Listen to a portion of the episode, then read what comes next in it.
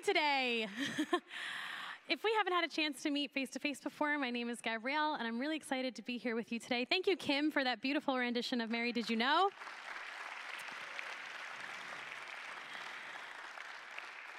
And uh, I think we said this last Sunday, but thank you all for coming out on this rainy day, two rainy Sundays in a row. It's been a lot of rainy weekends back to back, but look, you made it. So I'm so glad you're here. And hello to everybody watching on live stream. If you couldn't make it, um, we're glad that you're watching anyway. So I'm really excited about this series that we were, have been in uh, about Christmas carols and the truths, the biblical truths that are in these songs.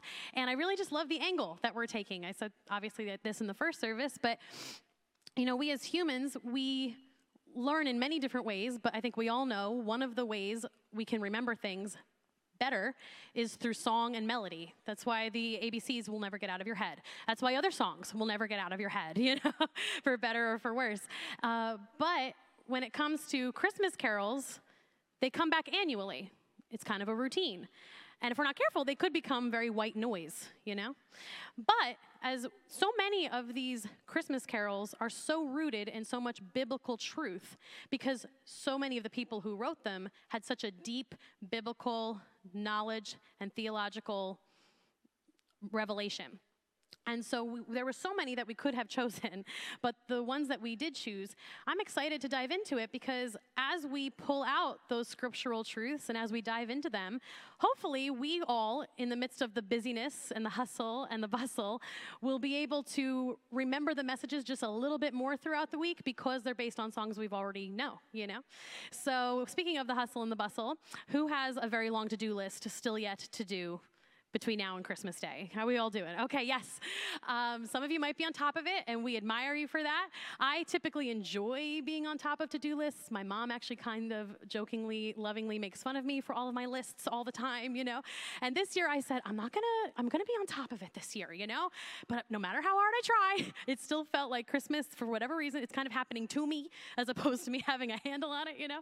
And that could just happen. But I think that that's why like no matter how hard you try, that could happen. And I think it's so important to be thinking just for these four little weeks to come together and to see and remind ourselves why this season is this season. And I know we say it every year, but it's so true. Jesus is the reason for the season. All the to dos are necessary, and you got things to do. And if you're a parent, you're trying to make it extra special, and you have gifts and parties, and all that's wonderful. And so many of you are involved with ministries. As we just said, the toy drive yesterday, it's so beautiful. We have the play coming up. So many of you are so involved. And that's all good stuff too, obviously, right?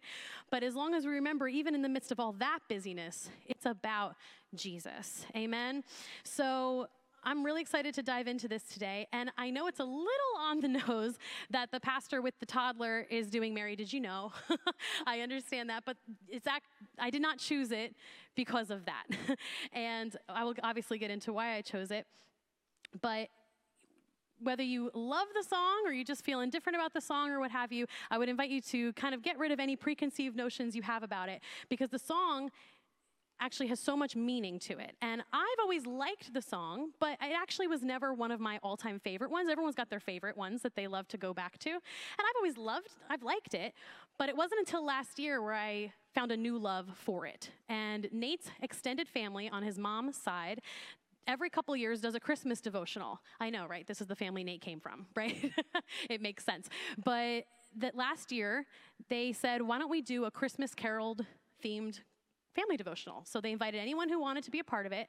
They gave them a date, and it was really, really cool to wake up every morning in December last year with a new devotional. And so many people pulled out so many really deep theological things out of so many Christmas carols.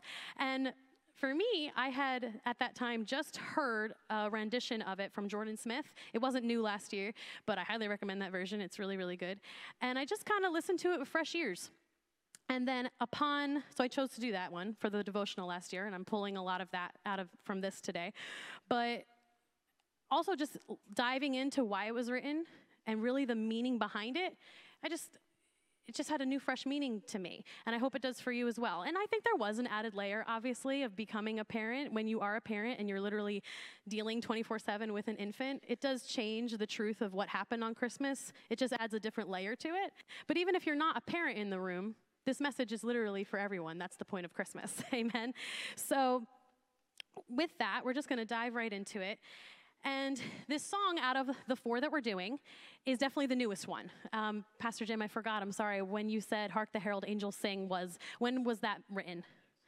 Late 1700s, or wow. And this was 1991. So there's a little bit of a generation gap between the two. But uh, they are both very vital and very important. And the Mark Lowry, who wrote this song, he it, it has become a modern day classic because literally hundreds of people have re recorded this song. Google would not give me a specific answer on how many because we, we lost track somewhere along the way. And so if you're an artist who sings Christmas music, they're going to end up singing Mary, Did You Know? And because of the popularity, though, sometimes, like with all popular songs, it can go one of two ways, as I said before. Um, theologians, you know, forgive the sarcasm, but the church does have a tendency to create its own controversies. and so so some theologians haven't been a fan of the song. They think that it, quote, lacks, some of them, not all of them, some of them think it, quotes, lacks spiritual and theological depth, and others think it's, quote, degrading and even, quote, sexist towards Mary. But personally, I feel that these theologians have completely missed the point of this powerfully poetic song.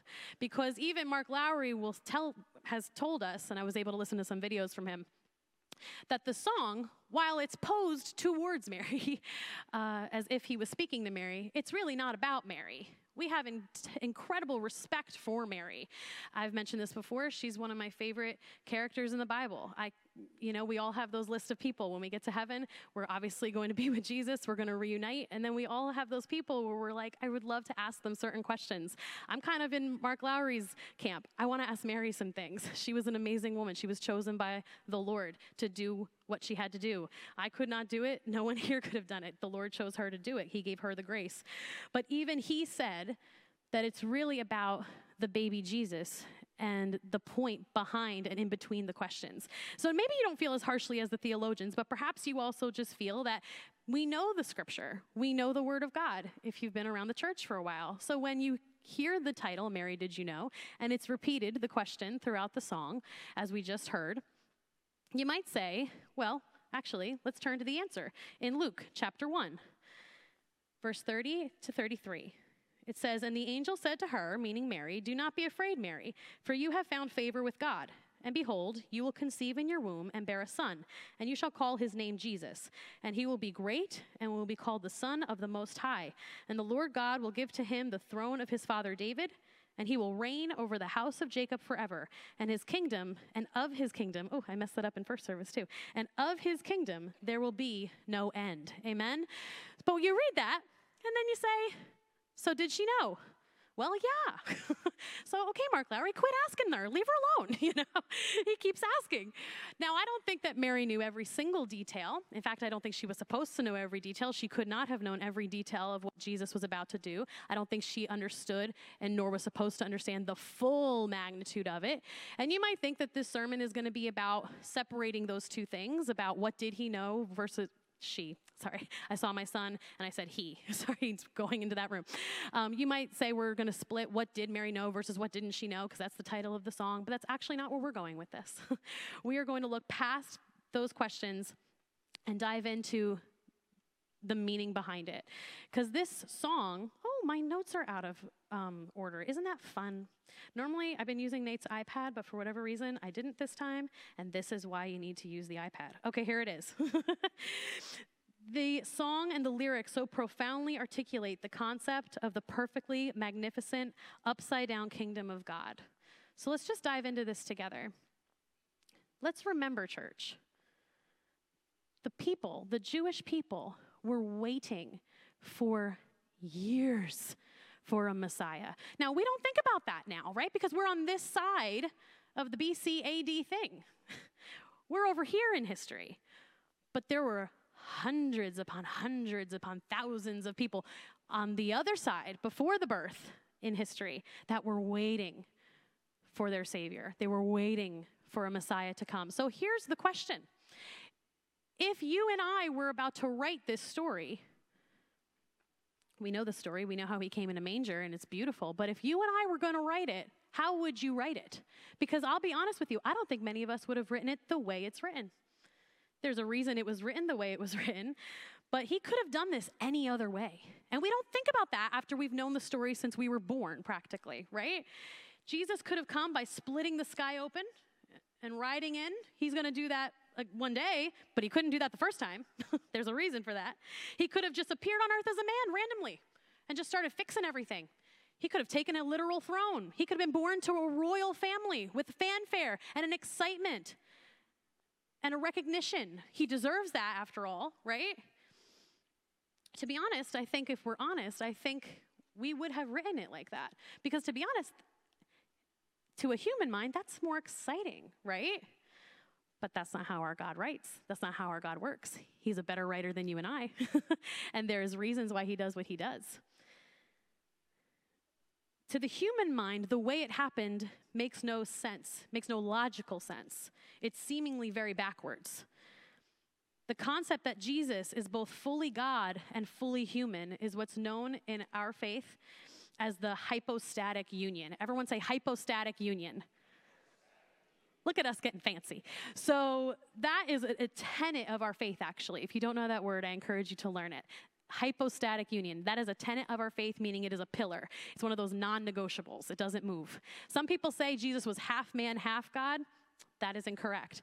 He was fully God, fully human. He was without sin because he was fully God, but he is also fully human. And the word talks to us about this in Colossians 2, verses 9. It's up on the screen for you. For in him dwells the fullness of the Godhead bodily. And in another version, it says, For in Christ lives all the fullness of God in a human body. So if you have your Bibles, I encourage you now to turn to Philippians 2, verses 6 through 11. It will be on the screen if you don't have it. But we're going to turn to a passage of scripture that I recently just started learning even more about. My dad was chatting with me about it, and I think he chatted about it in the Bible school that we have here recently. But Paul wrote the book of Philippians, but this particular section, not everybody knows this, but this particular section he did not originally pen. This particular section is what's called the kenotic hymn. Everyone say kenotic hymn. It's a fun word, right? Basically, it would be the equivalent as if I wrote you an email and then in it for whatever reason, I have the words of Amazing Grace. I did not write Amazing Grace, but I put it in the email, you know? The early church knew these words. It was an early hymn. And I like that concept because here we are talking about Christmas carols. And because this is talking about Jesus and how he came, it's in a sense like their Christmas carol. Why is it called the kenotic hymn? Because the Greek word, the Greek root word there is kenosis. Everyone say kenosis and that means the emptying. The emptying. It refers to the second person of the Godhead, which is Jesus, emptying himself. That is a beautiful, beautiful thing, church. He did not have to do it that way, but he did. He emptied himself for us. So let's read this Philippians 2, verses 6 through 11 who, although he existed in the form of God, did not regard it equality with God a thing to be grasped, but emptied himself, taking the form of a bondservant and being made in the likeness of men, being found in appearance as a man, he humbled himself by becoming obedient to the point of death, even death on a cross. For this reason also, God highly exalted him and bestowed on him the name which is above every name, so that at the name of Jesus every knee will bow, of those who are in heaven and on earth and under the earth, and that every tongue will confess that Jesus Christ is Lord to the glory of God the Father. Amen.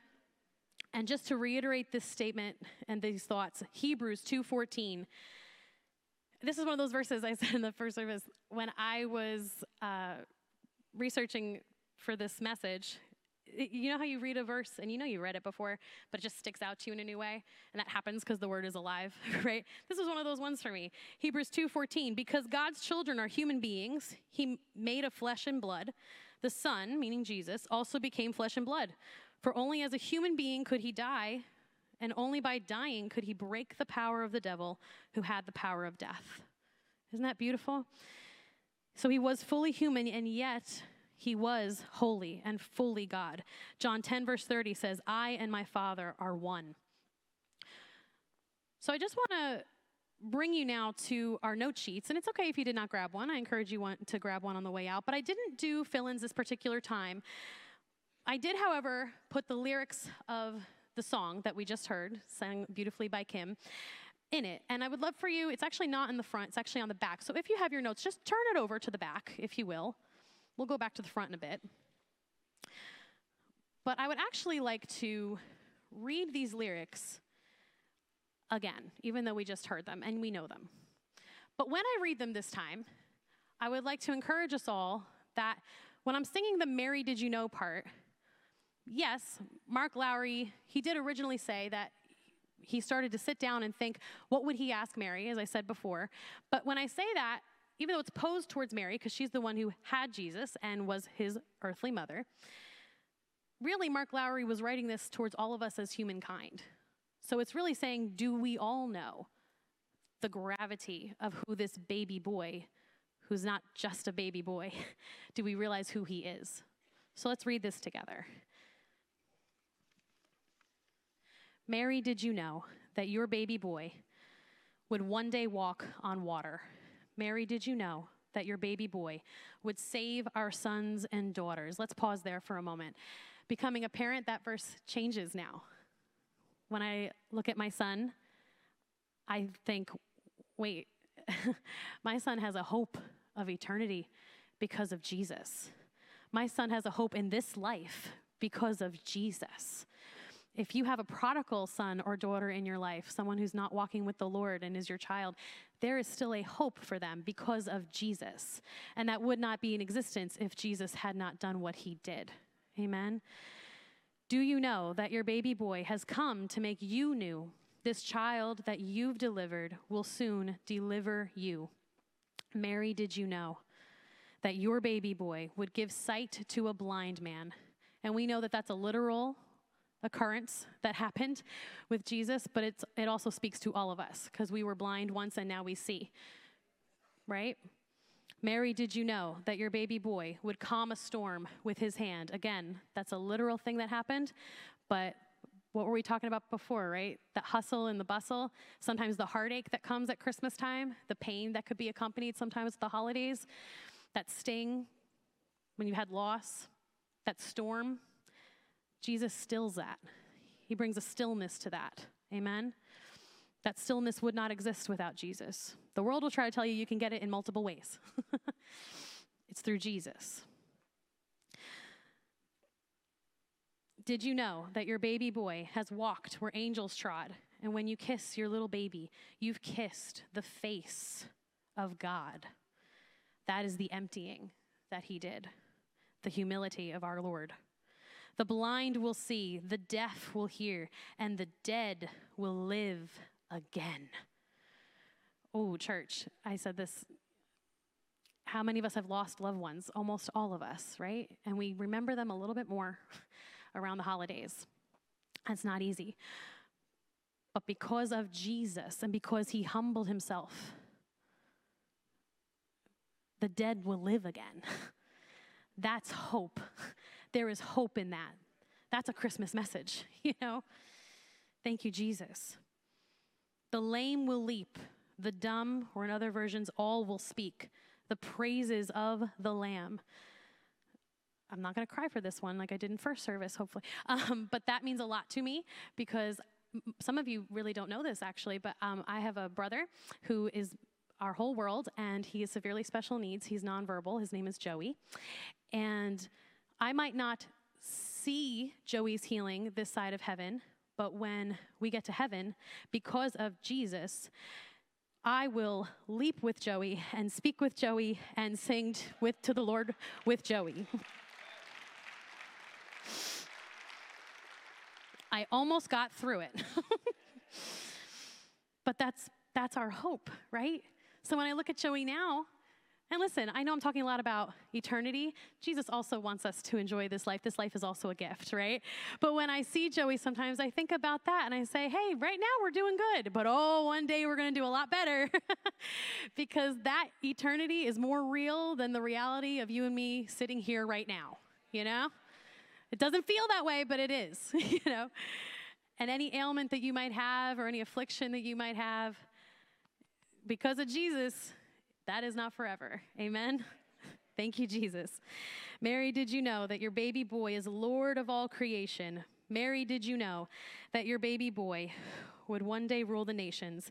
Did you know that your baby boy is heaven's perfect lamb? And that sleeping child you are holding is the great I am. Does that hit a little differently, right, church? It does for me. I want to now turn in your notes, if you have them, to go back to the front, please.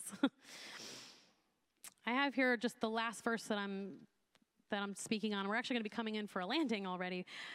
You know, it's a simple message, but it's also very complex, isn't it?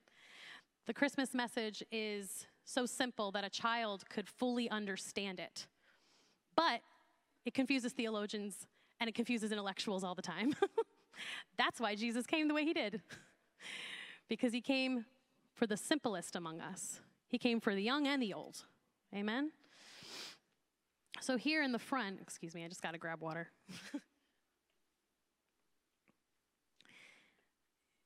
in the front here, I have a verse from Isaiah, and then I just I wrote some thoughts. It was actually from the devotional last year, and I just added them in, not because I think it's any great writing or anything, but it's just some thoughts that as you reflect on this, your brain, kind of like Mark Lowry, will start having questions. He's Mark Lowry said he had a ton more questions.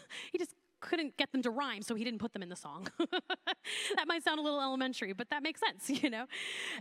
But as you start thinking about this, you'll end up with some very, what seems basic questions, and you'll also come up with some pretty deep theological questions as you kind of reflect on this. So, my encouragement to you guys, if you're willing, is just to hold on to this note sheet, even if it's just for the week, and allow the Holy Spirit to kind of let you reflect on this thought that we're talking about today this whole emptying, the hypostatic union, the fact that He's fully God yet fully human. Think on that and reflect on that. So, let's start with Isaiah 9, verse 6. It'll be on your screen if you don't have the notes. For to us a child is born, to us a son is given, and the government shall be upon his shoulder, and his name shall be called. And we're going to pause here. And as you read it up there or in your notes, I would love for us to say these four names together out loud. And his name shall be called Wonderful Counselor, Mighty God, Everlasting Father, Prince of Peace. Amen. Amen. So, as I just read this section, just allow yourself to think on these things. To think that our Savior had to be nursed by his mother to survive infancy. Our wonderful counselor had to go through teething. The mighty God had to be fed and washed and clothed. The everlasting Father had to be parented by noble but flawed humans who had no prior parenting experience. The Prince of Peace most likely had a favorite little wooden toy that comforted him that his earthly father Joseph made for him from his workbench. The creator of the universe, he who spoke and the world came into existence, had to be taught how to walk and how to talk. See, okay? Oh, it's Ezra. Hi, Ezra. Um, he came like that, guys. Taikia, can you hold up your perfect little son for a second? Hi, Kai. That's Ezra. They're back, by the way. Taikia and Kai are back, and Ezra are back. Hi, Ezra. Yeah, be excited that they're back home. They, they came up, they moved back. He came, yeah, they moved back. Isn't that great? Christine just found out you're back. Okay. Isn't that the best news? I'm very excited. If you don't know Taiki and Kai, I love you. You're missing out. Go meet them. They're wonderful. Okay. Um, but that was perfect timing, Ezra. Thank you. He came as as that precious type, guys. That's what he did for us. It doesn't make sense, does it? Where was I, everybody? Prince of Peace? Did I say that one already? Creator of the universe? Okay, so I'll, I'll, st- I'll say the creator of the universe one again. The creator of the universe, he who spoke and the world came into existence, had to be taught how to walk and talk. The baby Jesus, who came as the least among us, is and will forever be the King of kings and Lord of lords, and his kingdom will have no end. He is great I am. Amen. So, church, think on these things this week. We have a God, we have a Savior who not only created us, but he cares for us. He not only cares for us, but he knows us. He not only knows us, but he can identify with us. Thank you, Jesus. I my favorite Christmas line is ironically in the one that P, Pastor Jim, sorry, I almost said PJ, and now I just said it. Pastor Jim, the students used to call him PJ. Uh, Pastor Jim did Hark the Herald Angels Sing last week. And my favorite Christmas line is you sing it so fast you almost don't hear it, although he did speak on it last week. It's mild he lays his glory by, born that men, and yes, that means everyone, no more may die. That's Christmas right there. That's it. it's simple, but wow, is it amazing. And as we close today, it's a simple message, but even in your notes, it says next steps talked about the great I am humbled himself and came as a baby for you and for me. And this week, I just want to encourage us all, and I'm going to be doing this too in the midst of all those to do lists I told you about and stuff. This week, I'm going to purpose in, our, in my heart, purpose in our heart to intentionally dwell on the magnitude of that statement that he humbled himself. And let's praise him for the greatest gift of all, which is Jesus. Amen. Amen. And if you.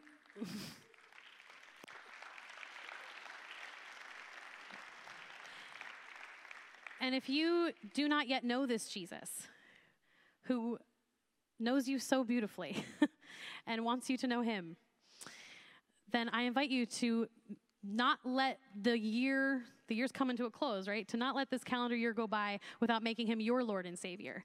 Because without doing that, we lose that hope of eternity. We lose that hope even here on earth, right? But don't let a day go by without making him your Lord and Savior. We will have people up here at the end to pray for you for whatever need you might have, but especially if you do not yet know Jesus, this Jesus who loves you so deeply, um, I invite you to make him your Lord and Savior today. Today, it's as simple as praying and saying, Jesus, I believe in you. Thank you for coming. Make me a new creation and they can explain more about that. So I encourage you to not let this Christmas season go by. What a beautiful time of year to make Jesus your Lord and Savior, right? Celebrating Jesus' birthday, and then you also have a spiritual birthday. That's what it's called, um, because you do really feel like you do become a new person. It's a beautiful thing. And we could talk to you more about that if that maybe seems a little murky, like, oh, what does that mean? They would love to talk to you about that. Also, if you are new, we do have a welcome room in the back, and we do have a gift for you if you're new. So we'd be happy for you to go back there. It's the season for gifts, right? So go ahead and get a gift. um, but for the rest of us, I just pray that we just remind, be are reminded of just the awe of Jesus' love for us. Amen. So I'm just going to pray for you guys, and then we will be closing. Oh, dear Jesus, thank you, thank you for you your humility. We do not deserve it. We are humbled by it. And you are worthy to be praised.